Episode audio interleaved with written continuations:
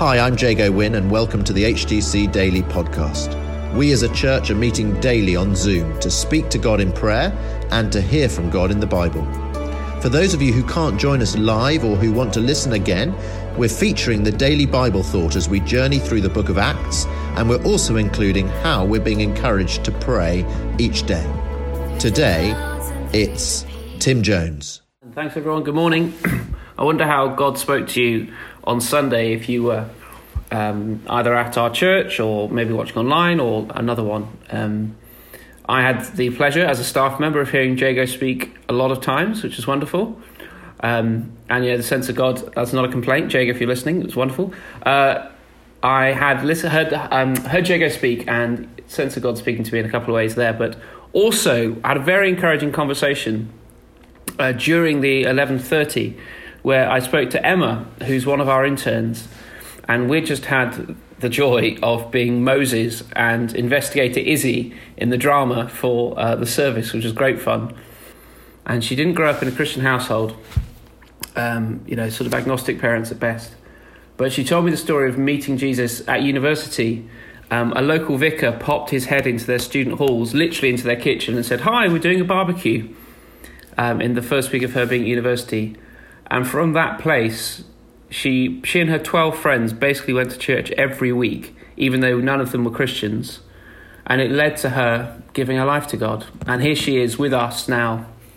Um, and it was just so encouraging to hear of God meeting someone who didn't know him um, and him sharing his love to her and her receiving that. And it's just so obvious in Emma's life uh, what God has brought. And it's so encouraging.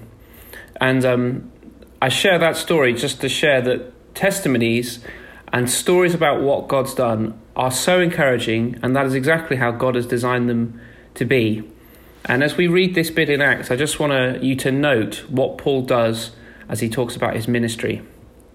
So we continue in Acts 21. After this, we started on our way up to Jerusalem. Some of the disciples from Caesarea accompanied us and brought us to the home of Mnason, where we were to stay. He was a man from Cyprus and one of the early disciples. Interesting that early disciples, that might be 25 years ago, but in the grand scheme of the church, he's one of the early disciples. When we arrived at Jerusalem, the brothers and sisters received us warmly. The next day, Paul and the rest of us went to see James, and all the elders were present. Paul greeted them and reported in detail what God had done among the Gentiles through his ministry. When they heard this, they praised God. Then they said to Paul, You see, brother, how many thousands of Jews have believed, and all of them are zealous for the law. So it's continuing this journey, the story of, in quite some detail in Acts. But what really struck me was what Paul does in verse 19. Paul greeted them and reported in detail what God had done among the Gentiles through his ministry. When they heard this, they praised God. And the Greek about, you know, reporting in detail, that really carries a sense of every little thing. So it's like he told them everything. Um, he didn't leave any stone unturned, he didn't leave anything out. And um, he shares what God has been doing. You know, we have the written testimony, but he was giving a verbal testimony. And um, this, imagine the stories Paul would have been able to share. You know, imagine the stories of people being saved and people being healed. And guess what? This one time I was preaching and the man fell out of the window and he died, but God's so gracious. Um, God brought him back. And when the people hear what has been shared, verse 20, what do they do? They worship God. They praise God. Wow, thank you, Lord. That's amazing. I don't know what their equivalent was of sort of being in a sermon where everyone's saying amen and yes. And um, I once heard someone say, that'll preach. Um, I don't know what their version of it was, but I imagine that's what they were doing. Wow, thank you, Lord. Hallelujah and um, they worship God. They give the glory to God because that's what the stories were doing. They'd be glorifying God. A bit like me listening to Emma. That's what really stood out. I came away from listening to Emma share her story about becoming a Christian, going, "Wow, thank you, God. You're you're so gracious. That's wonderful what you've done for Emma." And I'm sure they'll have been doing it the same thing here. And then they say to Paul at the end of verse 20, You see, brother, how many thousands of Jews have believed, and all of them are zealous for the law.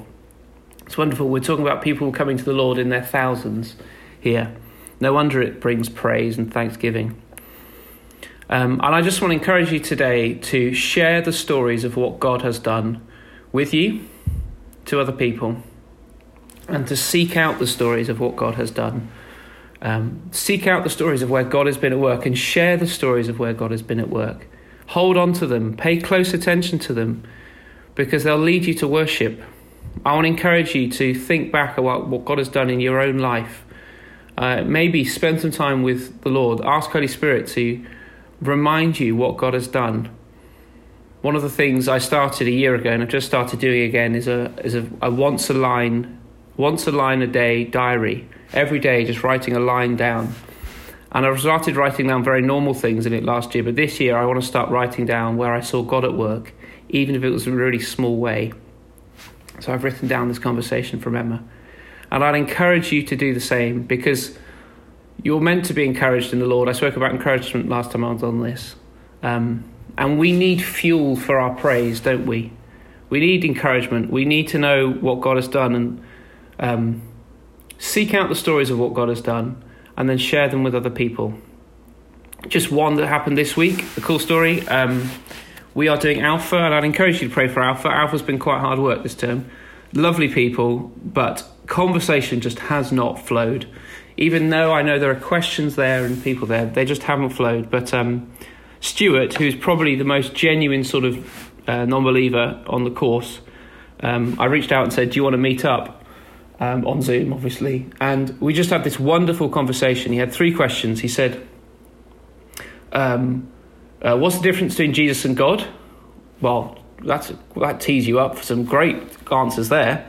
And then he said, Why do we pray? Who's it for? Is it for us or for God?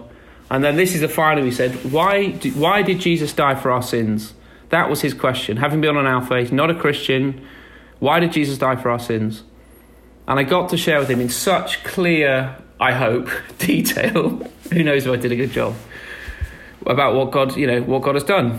And um, he was so open to it. We've got another conversation booked in this week. And it was just amazing to see someone's heart who is genuinely open to the Lord. Share the stories of what God has done and seek them out. And then, as you hear them, let them lead you to praise God. Let them lead you to worship Him. Remember what He's done for you and praise Him for that as well. Paul greeted them and reported in detail what God had done among the Gentiles through his ministry.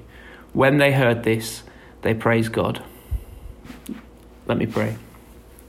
God, we praise you that we each have a story of you at work in our lives.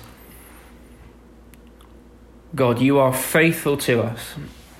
And God, thank you that we are yours and you've rescued us and you are making us whole. And thank you for where we've seen you at work before, Lord, where we've seen you work in our own lives and the lives of other people, stories we've heard. And we just say, God, we're hungry for more of you. And we're hungry to see you at work. God, we want to see the more of your kingdom. We want to see all that you can do as you work in power, Lord. And we want to be able to share stories as a church, as, as Christian brothers and sisters on this call of where you've been at work. So, God, help us remember what you've done and help us be those who share what you've done. Thank you that a testimony literally means about sharing the truth. I pray you'd help us share the truth of what you've done, Jesus. And I pray that we'd see many thousands of people, just as they saw many thousands of Jews believe. Amen. Tim encouraged us to be deliberate about testimony today.